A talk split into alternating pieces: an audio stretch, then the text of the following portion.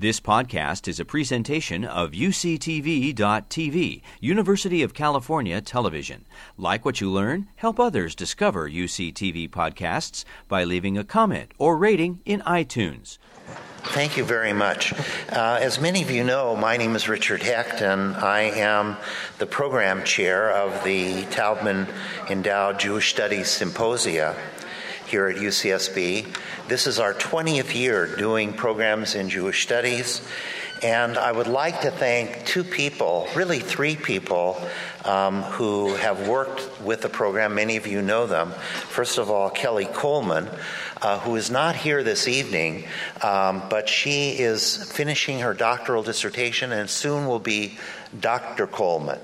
And then also Nikki Eliassi and Garrison uh, who are, are people who support our program. So I want to thank all three of them for their uh, wonderful support. Um, we also have uh, the two most recent books of Edgar Keret that can be purchased. Now, normally, uh, these books would be selling in a bookstore for 15 16 $18, but tonight only, um, we at the Taubman Symposium are selling them for $10 uh, each. Um, so we hope you'll purchase one of the uh, books. We only can take cash or check tonight. If you want a loan, I'll be glad to give that to you, but we want to make sure that we um, allow this wonderful writer, Edgar Keret's work, to become um, known further in uh, Santa Barbara. So it's a great pleasure um, um to welcome to our campus and our community. Uh, I think one of Israel's most interesting writers, Edgar Keret. Um, I'm not going to try to repeat everything that's in the program brochure, but simply to comment on a few interesting aspects of his career. Um, he was born in Ramat Gan in Israel in 1967 to Polish parents, both of whom were survivors of the Holocaust. Um, he told me over lunch um, that he is very popular in Poland. So popular, or perhaps beloved by the Poles, who consider him to be Polish first, and then second, an Israeli writer. So loved in Poland that someone actually built him um, a narrow, a very narrow house, which has been recognized by the Guinness Book of World Records as the thinnest house in the entire world. Um, of course, many of you know that his short stories have been translated into more than 40 languages. And uh, in, in Iran, where his books are smuggled in, the Iranian government uh, thinks that Edgar Keret really doesn't exist, but is a fabrication of the Israeli Mossad so as to lead Iranians into political and religious confusion. I want you to know that that's not true. And in a moment, you're going to have the opportunity to enjoy, I think, one of the most interesting um, writers uh, at work today.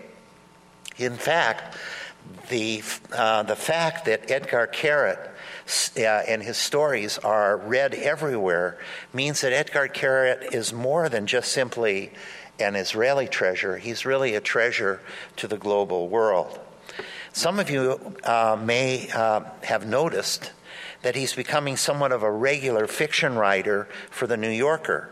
So, the uh, 15th of November, uh, excuse me, 15th of uh, May issue, which will arrive for us with uh, subscriptions on Thursday or Friday of this week, has another story of his entitled Fly Away that he may tell us about this evening. One last note. On Thursday night of this week, Edgar Keret will receive the Charles Bronfman Award in New York City. Here is the description of that award. The Charles Bronfman Prize celebrates the vision and endeavor of an individual or team under the age of 50 whose humanitarian work combined with their Jewish values has significantly improved the world. The goal of the Bronfman Prize is to recognize dynamic leaders whose innovation and impact serve as inspirations for the next generations. So I think you're in a moment going to have a wonderful treat with Edgar Keret. So please join me in welcoming Edgar Keret.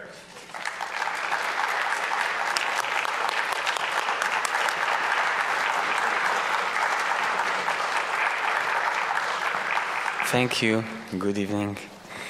Uh, I must say that uh, I've arrived to the US uh, eh, from Mexico uh, I just uh, published uh, my first collection of short stories that I started writing 30 years ago. And going there, I couldn't kind of help going back in this kind of a time machine to the time where I, I first began writing. Uh, I began writing during my uh, compulsory army service in the IDF in Israel. When you're 18, you have to join the army for three years. And I come from a lineage of horrible soldiers. You know, my great grandfather was a bad soldier in the Tsar's army, and it got worse ever since through the generations. And when I joined the army, I, I basically I got kicked from four different units uh, I remember one of my officers was a, a, religious man, you know, with a yarmulke, and he said to me that being a, a, a, believer, he believes that every human being or animal or plant were created for a reason. And he said, You know, you served here for three months, and I can't figure out why God had created you. he said, You must have some kind of divine intelligence to understand that. But in the end, the army discovered that I was good at one thing, and that was uh, computers. So uh, they sent me to this computer unit where I, I would take a very long shift, 24 hours, sometimes 48 hours. And during the, those shifts, I would be to- almost totally isolated. You know, it was kind of pre internet time, pre cell phone time and I would sit in this kind of basement, you know, with very uh, strong uh, AC and uh, basically do what people do when they're left in solitary confinement and that talk to myself and do all kind of strange things. And one day I found myself sitting next to one of the computers there and writing uh, what seemed to be a story. I printed it out, it was one page long I really wanted to show it to somebody, but I had to wait for something like 20 hours for my first potential reader, who was this really like tough soldier, you know, who came to relieve me from my duty. And I said to him, "Listen, I wrote this thing. I think." So uh, I took this printed page and kind of went outside of my army base looking for a reader, you know, and they would always change shifts around 6 a.m., which is a bad time to look for readers. And very quickly, I found myself taking a bus to my older brother apartment house. And when I got there, I buzzed his intercom, and uh, he answered in a sleepy voice. And I said, "Listen, I wrote this story. I really, I must have somebody read it. I really want you to read it. Can I come up?" And he said look, you woke up my girlfriend and she's really angry, so how about I'll come down with the dog and I read the story while walking the dog. And that sounded fair enough, so I waited for him. He came down with his little dog, and the dog was really excited because it wasn't used to being taken out on walks so early in the morning. And he already started kind of digging in the sand and contemplating where he relieve his doggy urges. But my brother was more into story reading, so he kind of grabbed the page from my hand and he started reading and walking. The dog tried to fight, you know, but it's big brother, small dog, not a real fight. And I see how the leash kind of uh, uh, pulls him on one way, but he tries to go on the other, and very soon he kind of falls on the side. And as my brother goes reading the story, dogs keep starts going boing, boing, boing, you know, on the sidewalk and uh, it was a big dilemma because I'm a big dog lover, but my brother was reading the story. I didn't want to bother him. And luckily for the dog, you know, my stories are very short. So, so two or three blocks later, my brother stopped. The dog regained his balance and was able to do what he wanted to do in the first place. And and my brother looked at me with moist eyes and he said to me, "I can't believe my little brother had written this. It's beautiful." And then he came and hugged me. And then he said to me, Do you have another copy of it? And I said, Sure. So he bent down and he picked the dog poo with the printed page. And, and it was that moment where I realized that I want to become a writer. because in a very st- strange manner, I think my brother was telling me something, and I think what he was trying to tell me was that the story was never in that printed page. You know, the story was in my heart and in my mind.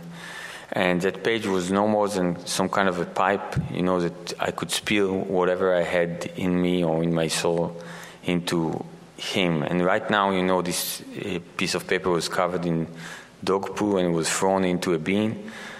But when I looked at my brother, you know, the story was still there in him, and I realized that, you know, that I was onto something, and that maybe that thing could help me survive the rest of my compulsory army service. So here's the story I wrote exactly 30 years ago, and uh, I brought a clean copy out of respect to the audience, and it's called Pipes. When I got to seventh grade, they had a psychologist come to school and put us through a bunch of adjustment tests. He showed me 20 different flashcards, one by one, and asked me what was wrong with the pictures. Those seemed fine to me, but he insisted and showed me the first picture again, the one with the kid in it. What's wrong with this picture? he asked in a tired voice. I told him the picture seemed fine. He got really mad and said, Can't you see that the boy in the picture doesn't have any ears? The truth is that when I looked at the picture again, I did see that the kid had no ears, but the picture still seemed fine to me. The psychologist classified me as suffering from severe perceptual disorders and had me transferred to a carpentry school. When I got there, it turned out I was allergic to sawdust, so they transferred me to a metalworking class. I was pretty good at it, but I didn't really enjoy it. To tell the truth, I didn't really enjoy anything in particular. When I finished school, I started working in a factory that made pipes. My boss was an engineer with a diploma from a top technical college, a brilliant guy. If you showed him a picture of a kid without ears or something like that, he'd figure it out in no time. After work, I'd stay on at the factory and make myself odd shaped pipes, winding ones that looked like curled up snakes, and I'd roll marbles through them. I know it sounds like a dumb thing to do, and I didn't even enjoy it, but I went on doing it anyway. One night I made a pipe that was really complicated, with lots of twists and turns in it, and when I rolled the marble in, it didn't come out at the other end. At first I thought it was just stuck in the middle, but after I tried it with about 20 more marbles, I realized they were simply disappearing. I know that everything I say sounds kind of stupid. I mean, everyone knows that marbles don't just disappear. But when I saw the marbles go in at one end of the pipe and not come out at the other end, it didn't even strike me as strange. It seemed perfectly okay, actually. That was when I decided to make myself a bigger pipe in the same shape and to crawl into it until I disappeared. When the idea came to me, I was so happy that I started laughing out loud. I think it was the first time in my entire life that I laughed. From that day on, I worked on my giant pipe. Every evening I'd work on it, and in the morning I'd hide the parts in the storeroom. It took me 20 days to finish making it. On the last night, it took me five hours to assemble it, and it took up about half the shop floor.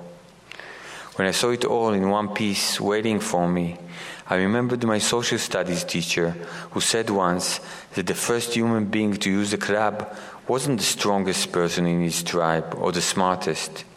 They didn't need the club, what he did. He needed the club more than anyone to survive and to make up for being weak. I don't think there was a human being in the whole world who wanted to disappear, to disappear more than I did. And that is why it was me that invented the pipe. Me. And not that brilliant engineer with his technical college degree runs the factory. I started crawling inside the pipe with no idea about what to expect at the other end. Maybe there would be kids there, without ears, sitting on mounds of marbles. Could be. I don't know exactly what happened after I passed a certain point in the pipe. All I know is that I'm here. I think I'm an angel now. I mean, I've got wings and this circle over my head, and there are hundreds more here like me. When I got here, they were sitting around playing with the marbles I'd rolled through the pipe a few weeks earlier. I always used to think that heaven is a place for people who've spent their whole lives being good, but it isn't. God is too merciful and kind to make a decision like that. Heaven is simply a place for people who are genuinely unable to be happy on earth. They told me here that people who kill themselves return to live the life all over again. because the fact they didn't make it did because the fact they didn't like it the first time doesn't mean they won't fit in the second time. But the ones who really don't fit in the word wind up here. They each have their own way of getting to heaven. There are pilots who got here by performing a loop at one precise po- point in the Bermuda Triangle. There are housewives who went through the back of the kitchen cabinets to get here, and mathematicians who found topological distortions in space and had to squeeze through them to get here. So if you're really unhappy down there, and if all kinds of people are telling you that you're suffering from severe perceptual disorders, look for your own way of getting here. And when you find it, could you please bring some cards? Because we're getting pretty di- tired of the marbles.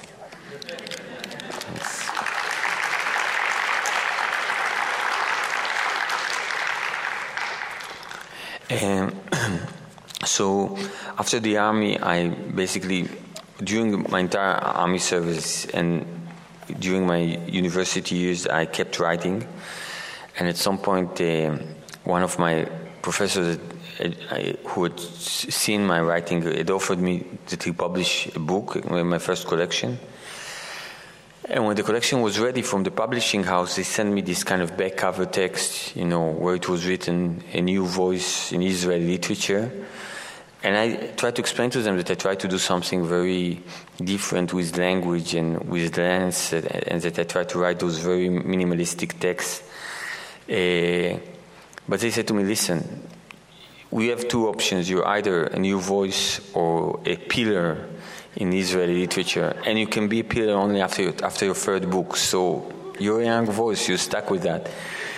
And I kept arguing it because I was kind of like a I'm an arguing kind of guy. And uh, they said to me, you know what, you can write the, the back cover text yourself. It only had to be very short, like this short. And I had a few weeks to think about something, and it was Hanukkah, a Jewish holiday. And I thought to myself, wow, I'm going to have a book out soon. I'm artistic, I'm creative. And at the moment, I decided that I'll build my own menorah, you know, the lamp where you put the candles on in the Israeli holiday. And I was living in this uh, rented apartment, and the tenant before me left some of his children toys. So I took all those kind of Power Ranger puppets and made this menorah out of them, and I was very proud of myself for being so original. And I lit the first candle, and I was very happy to see it lit. But I was more ambiguous when I saw the menorah catching fire, and I was totally against it when I saw that the table was burning. But I didn't lose my cool and I kind of brought a bucket of water and I put out this little fire. And in the process, I inhaled a lot of smoke and I'm asthmatic. So I found myself in the ER closest to my home. And uh, this very George Clooney like doctor came to take care of me. Like he was very handsome and very charismatic and very happy with himself. And uh, he came to me and said, "Okay, son, tell me, tell me, uh, tell me what happened." And I said to him, "I built this menorah out of plastic." And he looked at me and he said, "Son, you don't have to tell me everything. Tell me only the important stuff." And I told him, "I can't breathe." And he looked at me again and he said, "See, that was easy." and then he got me this in, inhalation mask and you know in kind of like in a few moments i was feeling better and he checked my pulse and the moment he was sure that i was kind of out of danger he left me and went to patronize other patients in the ER. Uh, and he forgot his prescription uh, uh, notebook behind him, and I wrote this text that became the back cover text of my first story collection. When you have an asthma attack, you can't breathe. When you can't breathe, you can hardly talk. To make a sentence, all you get is the air in your lungs, which isn't much three to six words, if that. You learn the value of words. You rummage through the jumble in your head, choose the crucial one, and those cost you too. Let healthy people, let healthy people toss out whatever comes to mind the way you throw out the garbage. When an asthmatic says, I love you, and when an asthmatic says, I love you madly, there's a difference. The difference of a word. and a word is a lot. It could be stop or inhaler, it could even be ambulance. So, uh, the, the truth is, I, I basically I was I'm supposed to talk about my latest book, but I never do what I'm supposed to do. So, and my latest book is basically a memoir. It's called The Seven Good Years, and it talks about the seven years be- between the birth of my son and the death of my father. Uh, I think that the, my parents, you know, both being Holocaust survivors, uh, this idea of continuation was very important for them. You know, for my mother, who was uh, orphaned during the war, the fact that she couldn't show her children to her parents, the fact that she couldn't feel that she's kind of part of a lineage that still exists was something that I think that always made her sad. Uh, and so the seven good years were really those kind of seven blessed years where I could be both son to my father and father to my son. Uh, I, I, think that you know that uh, only when I sat down to write this book, you know, and maybe say goodbye to my father, I wrote all, basic, basically most of those pieces in real time. So I wrote a lot of them while he was dying. I realized that, that when when you, I'm a writer, you know, I go on interviews. I always say, we, uh, "Who was the writer who influenced you the most?" And you pick a name. You know, in my case, it's Kafka. Uh, but that that's kind of the easy answer because basically, what made me the writer I, I am was my family, and that long before I've read Kafka or any other stories. Uh, my first uh, meeting with stories were the bedtime stories that my parents uh, had told me.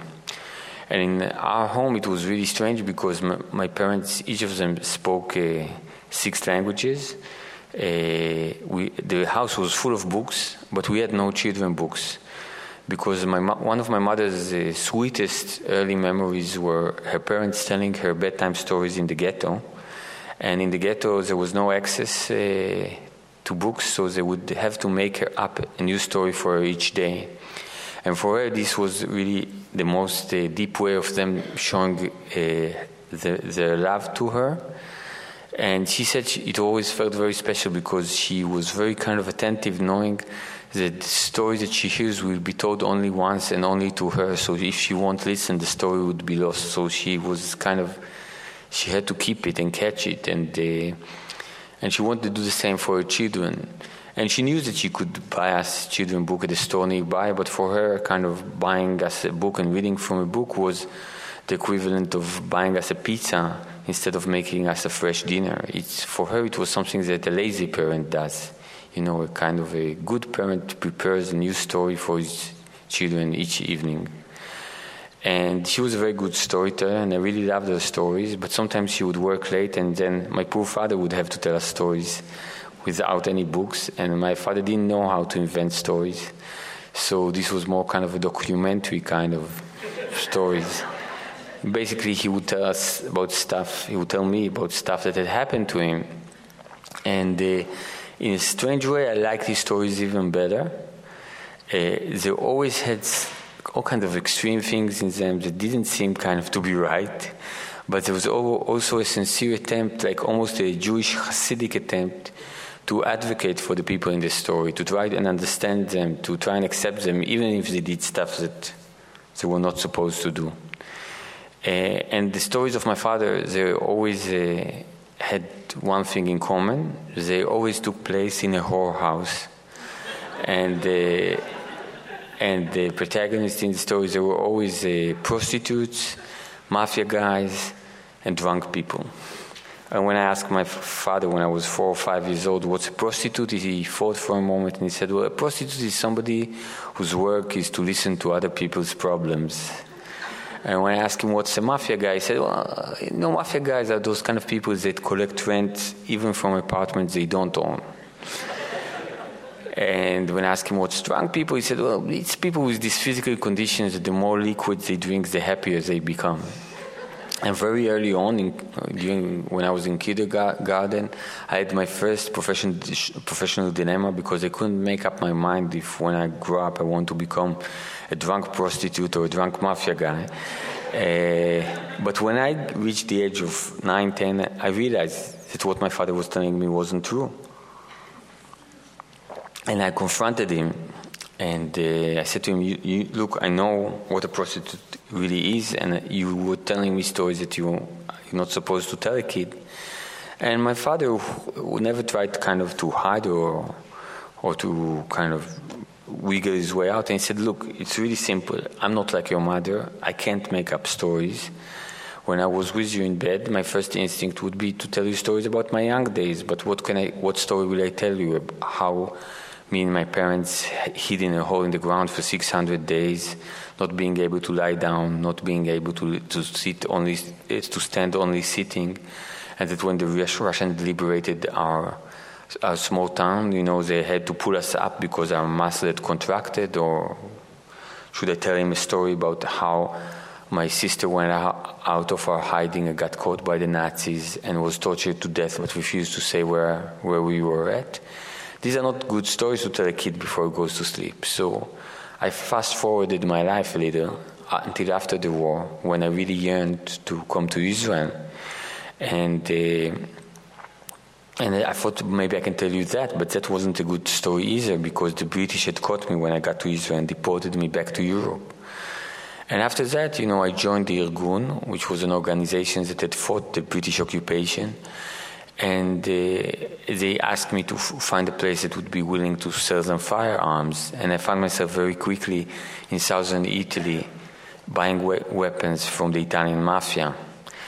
Uh, and because I didn't have any money for myself, just for those deals, the mafia people took pity on me and they let me stay without a rent in a whorehouse they owned. And I lived there for more than six months, and it was the first time in my life where I didn't have to hide the fact that I was a Jew. I could sleep full, full nights without waking up in panic. And the people around me, you know, weren't always nice. You know, some of them were killers. But compared to the Nazis, they were okay. And I thought to myself, you know what? Maybe I can tell you stories about those times.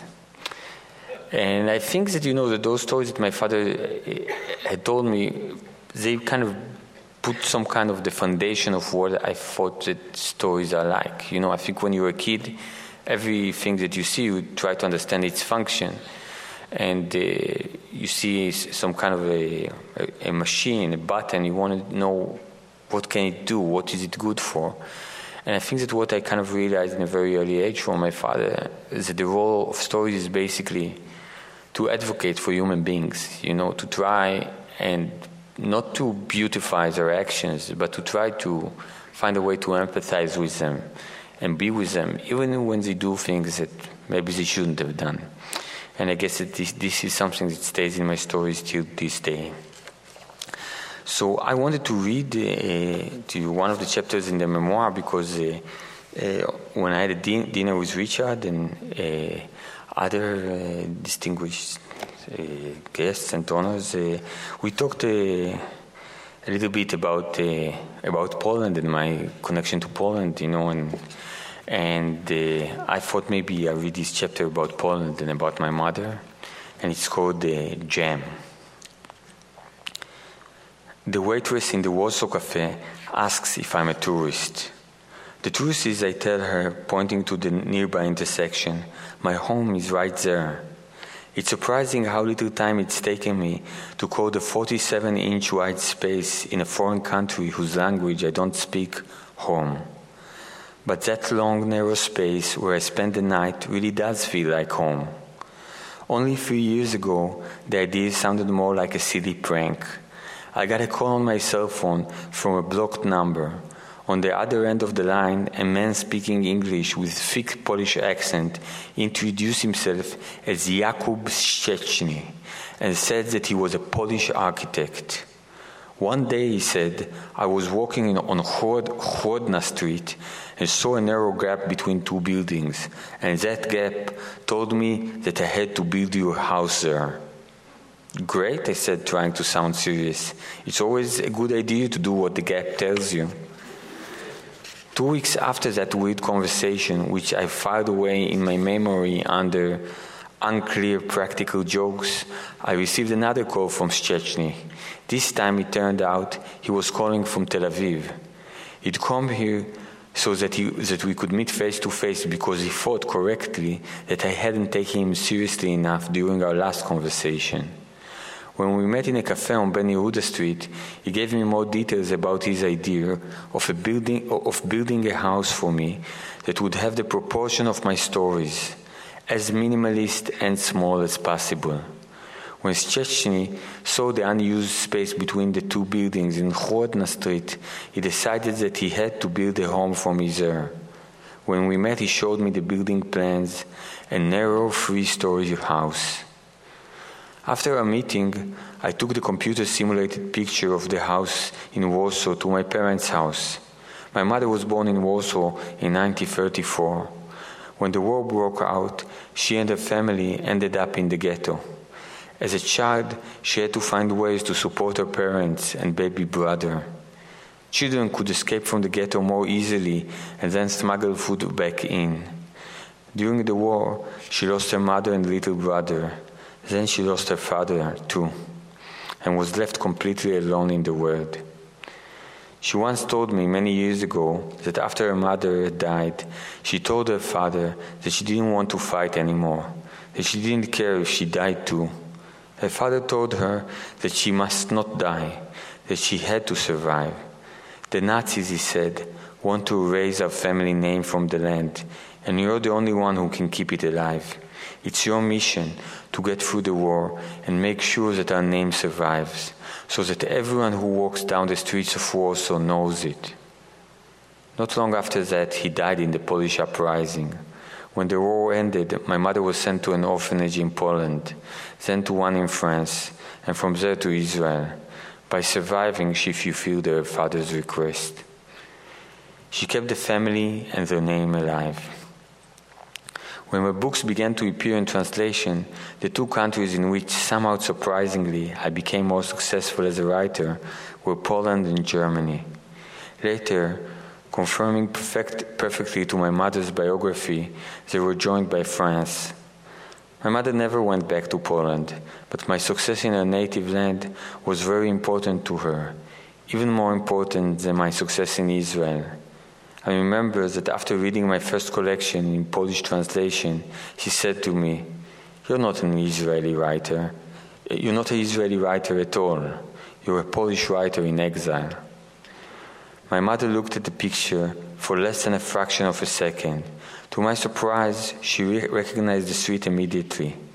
The narrow home would be built totally by chance on the spot where a bridge had linked the small ghetto to the larger one.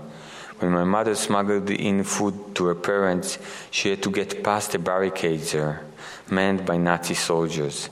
She knew that if she was caught carrying a loaf of bread, they'd kill her on the spot. And now I'm here, at the same intersection, and that narrow house is no longer a simulation. Near the, bell, near the bell, there's a sign that says in big brass letters, Dom Kereta, the Keret House. And I feel that my mother and I have fulfilled my grandfather's wish, and our name is alive again in the city where almost no trace of my family is left. When I come back from the cafe, waiting for me at the entrance is a neighbor, a woman even older than my mother, holding a jar.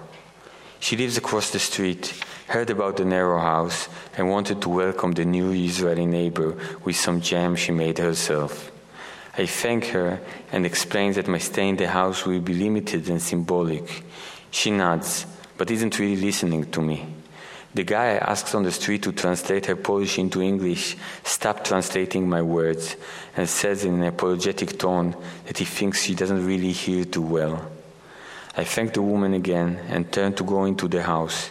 She grabs my hand and launches into a long monologue.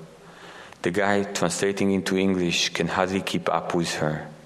She says, the guy tells me, that when she was a girl, she had two classmates who lived not far from here. Both girls were Jewish, and when the Germans invaded, invaded the city, they had to move to the ghetto. Before they left, her mother made them two jam sandwiches and asked her to give them to her girlfriends. They took the sandwiches and thanked her, and she never saw them again. The old, old woman nods, as if confirming everything he's saying in English, and when he finishes, she adds another few sentences, which he translates.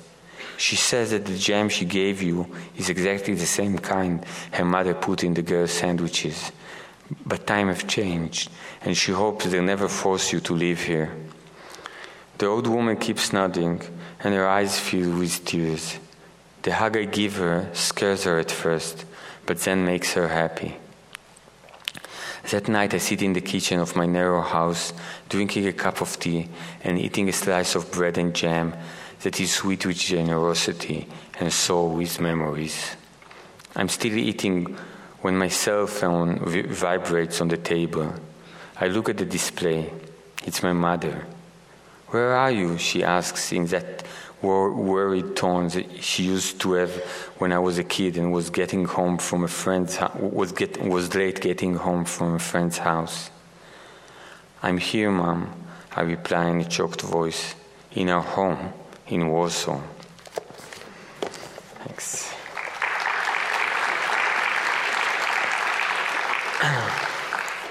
uh,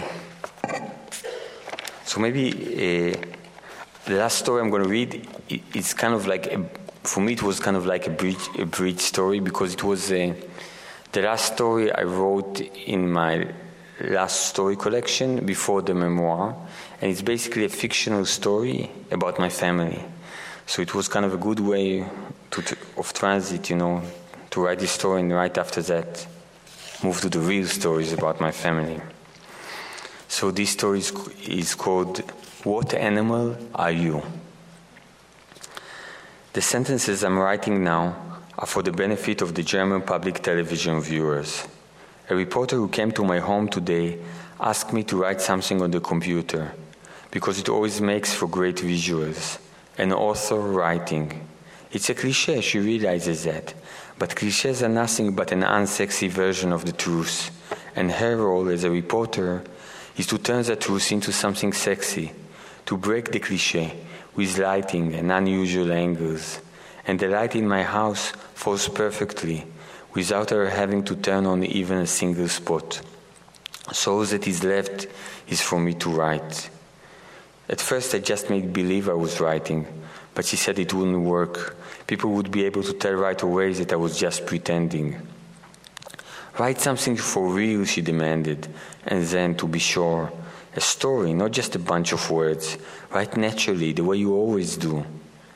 I told her it wasn't natural for me to be writing while I was having my picture taken for German public television. But she insisted. So use it, she said.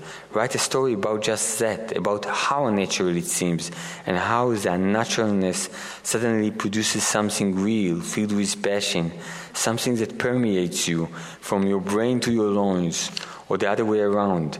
I don't know how it works with you, what part of your body gets the creative juices flowing. Each person is different. She told me how she'd once interviewed a Belgian author who, every time he wrote, had an erection. Something about the writing stiffened his organ. That's the expression she used. It was probably a literal translation from German, and it sounded very strange in English. Write, she insisted again. Great, I love your terrible posture when you write. The cramped neck. It's just wonderful. Keep writing. Excellent. That's it. Naturally. Don't mind me. Forget I'm here. So I go on writing, not minding her, forgetting she's there, and I'm natural, as natural as I can be. I have a score to settle with the viewers of German public television, but this isn't time to settle it. This is the time to write, to write things that will appeal, because when you write crap, she's already reminded me, it comes out terrible on camera. My son returns from kindergarten. He runs up to me and hugs me. Whenever there's a television crew in the house, he hugs me. When he was younger, the reporters had to ask him to do it, but by now he's a pro. Runs to me, doesn't look at the camera, gives me a hug, and says, I love you, Daddy. He isn't four yet, but he already understands how things work, this adorable son of mine. My wife isn't as good, the German television reporter says. She doesn't flow, keeps fiddling with her hair, stealing glances at the camera. But that isn't really a problem. You can always edit her out later. That's what's so nice about television. In real life, it isn't like that. In real life, you can't edit her out, undo her. Only God can do that. Or a bus if it runs her over. Or a terrible disease. Our upstairs neighbor is a widower. An incurable disease took his wife from him. Not cancer, something else, something that starts in the guts and ends badly. For six months she was shitting blood. At least that's what he told me. Six months before God Almighty edited her out. Ever since she died, all kinds of women keeps visiting our building, wearing high heels and cheap perfume. They arrive at unlikely hours, sometimes as early as noon. He's retired our upstairs neighbor, and his time is his own. And those women, according to my wife at least, they're whores. When she says whores, it comes out natural, like she was saying turnip. But when she's being filmed, it doesn't. Nobody's perfect. My son loves the whores who visit our upstairs neighbor. What animal are you? He asks them when he bumps into them on the stairs. Today I'm a mouse, a quick and slippery mouse. And they get it right away and throw out the name of an animal an elephant, a bear, a butterfly, each whore and their animal. It's strange because with other people, when he asks them about the animals, they simply don't catch on. But the whores just go, just go along with it. Which gets me thinking that the next time a television crew arrives, I bring one of them instead of my wife. And that way it will be more natural. They look great cheap but great. And my son gets along better with them too. When he asks my wife what animal she is, she always insists, I'm not an animal, sweetie, I'm a person, I'm your mommy. And then he always starts to cry. Why can't she just go with the flow, my wife? Why is it so easy for her to call women with cheap perfume whores, but when it comes to telling a little boy I'm a giraffe, it's more than she can handle? It really gets on my nerves, makes me want to hit someone. Not her. Her I love, but someone. To take out my frustration on someone who has it coming. Right wingers can take it out on Arabs, racists on blacks. But those of us who belong to the liberal left are trapped. We've boxed ourselves in. We have nobody to take it out on. Don't call them whores, I read it to my wife. You don't know for a fact that they're whores, do you? You've never seen anyone pay them or anything, so don't call them that, okay? How would you feel if someone called you a whore? Great, the German reporter says. I love it. The crease in your forehead, the frenzied keystrokes. Now all we need are an intercut with translations of your work in different languages, so our viewers can tell how successful you are. And that hug from your son one more time. The first time he ran up to you so quickly that Georg, our cameraman, didn't have a chance to change the focus. My wife wants to know if the German reporter needs her to hug me again too. And in my heart I pray she'll say yes. I'd really love my wife to hug me again, her smooth arms tightening around me as if there's nothing else in the world but us. No need, the German says in an icy voice. We've got that already. What animal are you? My son asks the German, and I quickly translate into English. I'm not an animal, she laughs, running a long fingernails through his hair. I'm a monster, a monster that came from across the ocean to eat pretty little children like you. She says she's a songbird. I translate to my son with impeccable naturalness. She says she's a red feathered songbird who flew here from a faraway land. Thank you. Thanks.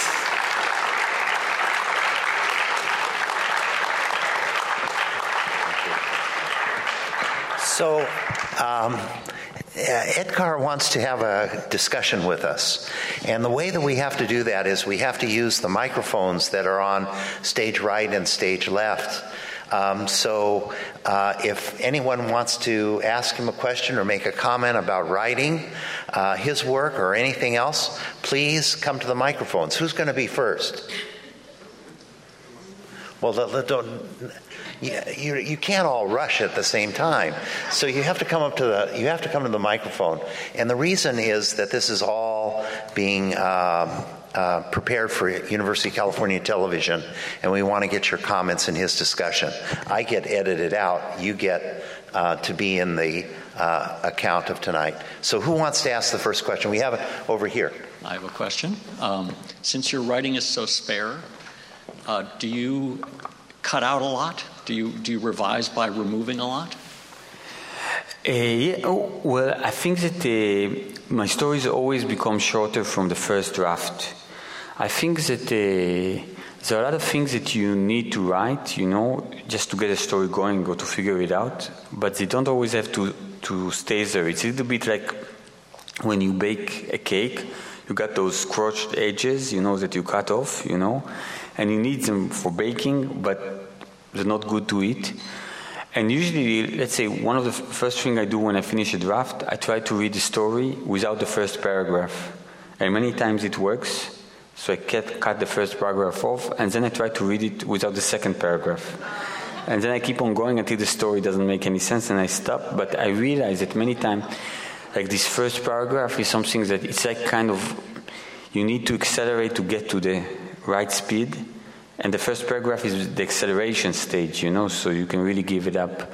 And there are many other things that I find that uh, when I write the first draft, they're almost kind of like explaining the story, and you don't really need them, you know. So, so actually, there is this kind of feeling of relief when you kind of edit and you cut things out, you know, and you wish you could do it in your real life, you know, kind of cut out all the boring, less important part of it and just stay where the juicy action is.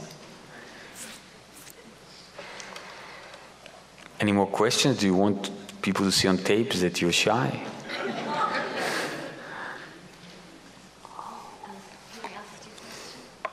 May I ask two questions? Yes, of course. Okay. Um, uh, tell us a little bit more about your father, is one, and the other is uh, what's the worst part about being a writer? Uh, what's the worst what? The worst part. Ah, okay. Uh, so, what my father, you know, I can really, I think this book, I wrote almost an entire book about him, but I can tell you something that I remember very strongly, and it's also something that I think kind of made me a writer. That when I was young, they gave us a school project to write uh, about our parents. And I really wanted my father to come up good.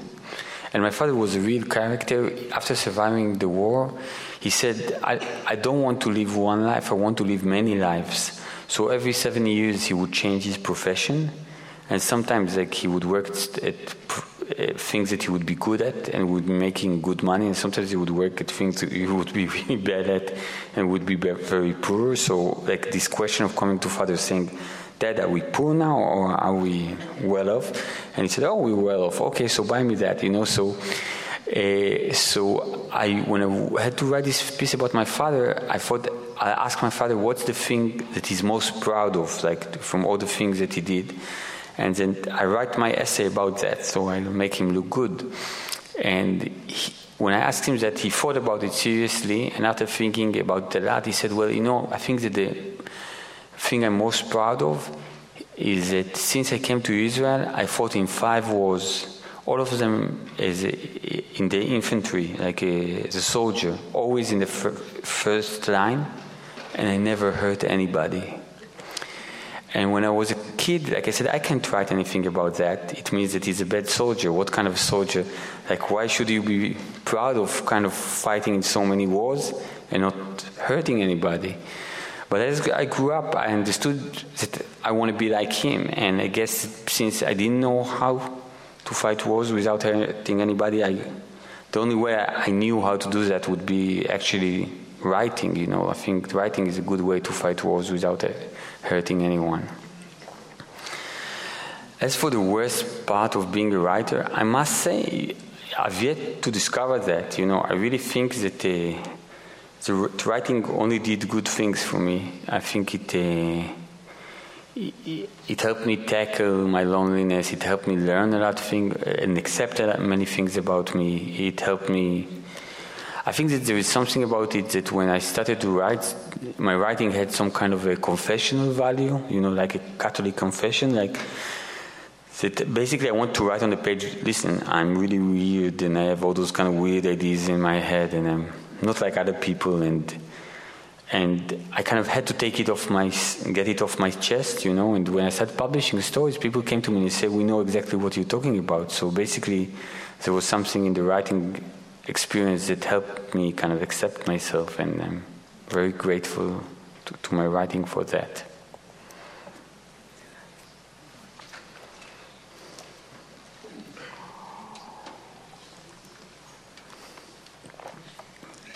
I wanted to know how you would orchestrate your time for writing. Um, like for a month, how would you start your week? How would you say you would, how much time you would do it, what time of day you would do it, how many hours you would put in?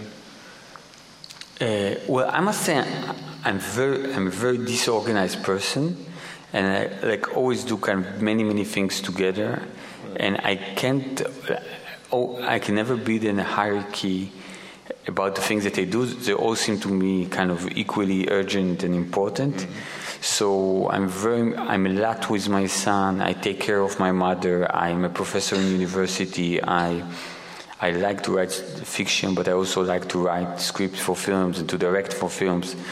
So I really don't have any writing routine. And I think the way that I see kind of writing stories in my in my head, it's almost kind of an evolutionary model. It's like every day I wake up and I and I have this idea for a great story. And then like after three or four weeks, you know, the one idea that stays, that is able to survive, is the one that I sit down and write. Uh, I, when I teach in university, I always say, like to my students, you know, don't end up like me, you know, do better, because I really think it's very important to block yourself time, like every every day if you can, if not a, few, a couple of times a week, in which you just sit down and you know, even if you don't have anything to write, you just bore yourself for a couple of hours and something will come out of it. But I'm, I'm good at preaching that, but I'm not that good doing it myself. Do you work on many projects at one over a period of time? Yeah, like, like you know, on the flight here, I tried to I try to count on how many projects I'm working parallelly, you know, and about, you know, when when I've reached 15, we we've landed, you know, so so maybe there are some more that I kind of I forgot. Hi, I have a question. Um, when you think of the person you were when you wrote Pipes, how do you think you've changed the most since? And how do you think that your success as a writer has changed the person you were since then? Well, it's a good question, and it's a very it's very complicated to answer. I can say in one aspect, you know, that when I wrote pipes at the time, I used to stutter. And I think the reason I started was that whenever I would start a sentence, I would think that, you know, I would expose myself, you know, that people would figure out that I was too weird, you know.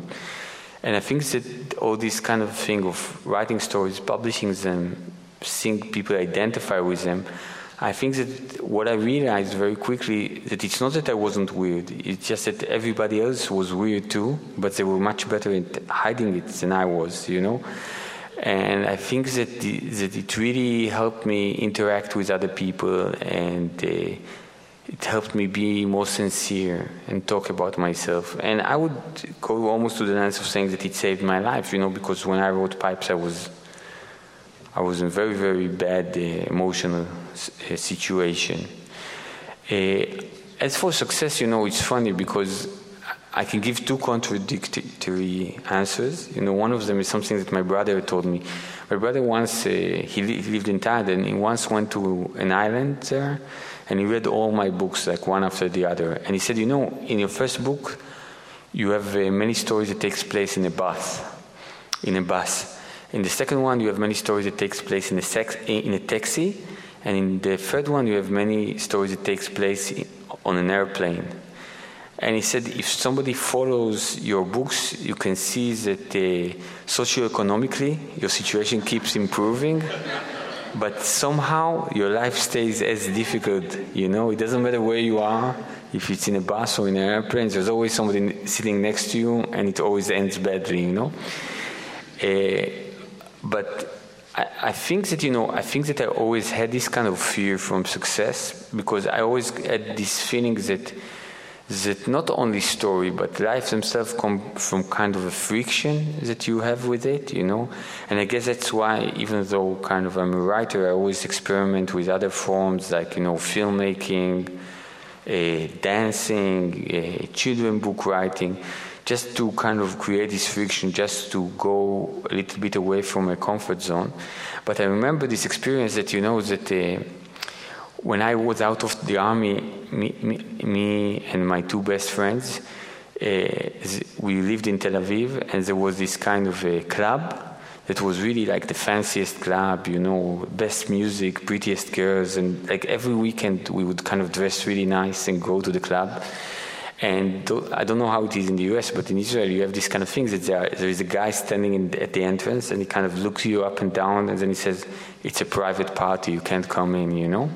And basically, like every week, we would kind of dress up, you know, and go there and stand there in the line, and everybody would be in. And when we come, we say, "Private party, sorry guys, can't come in." And we go to there was a, a kind of a 7-Eleven kind of store on the other side of the street. We would go and buy beers and sit on the sidewalk and drink beer and look at all the kind of fancy people going in. Uh, and then, when, like one weekend, it was just after I published my first story collection. Uh, we went there, stood in line. The guy looked at us, said, "Sorry, private party." And as we were going away, the owner of the place was running after us. Says, "Hey guys, hey guys, come in." And when we got there, he said to the guy at the entrance, Don't you know who this guy is? It's Edgar Keret, the writer. Come on, what? He said, Come with me. And he took us and he put us on the bar. And he told the waiters there, or the bartender, he said, whatever they want, you give them. It's on me. And we were there, like you know, and it was really good music and like drinking, you know, scotch, you know, the most expensive one. And the three of us, we were really, really depressed, you know, while we were doing it. And then one of my friends said to me, I guess you're not going to write any more stories about people who try to enter club and don't, are not welcomed, you know? And, and I guess that really, I really always had these fears that, you know, that uh, my life will get too comfortable. But I must say that, you know, I'm neurotic and stressed enough to, to challenge that and to, and to make even the easy life uh, very difficult. Uh, I think you'll agree with me that this has been an absolutely delightful evening. Thank you. Thank you very much.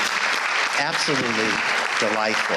Now, let me remind you that um, if you haven't purchased one of our books, um, the two uh, collections of short stories of Edgar Keret, um, uh, Garrison's going to be at the um, uh, in the foyer with them, and we're going to bring out a table, and uh, Edgar will sign your books. You've been listening to a podcast by University of California Television. For more information about this program or UCTV, visit us online at uctv.tv.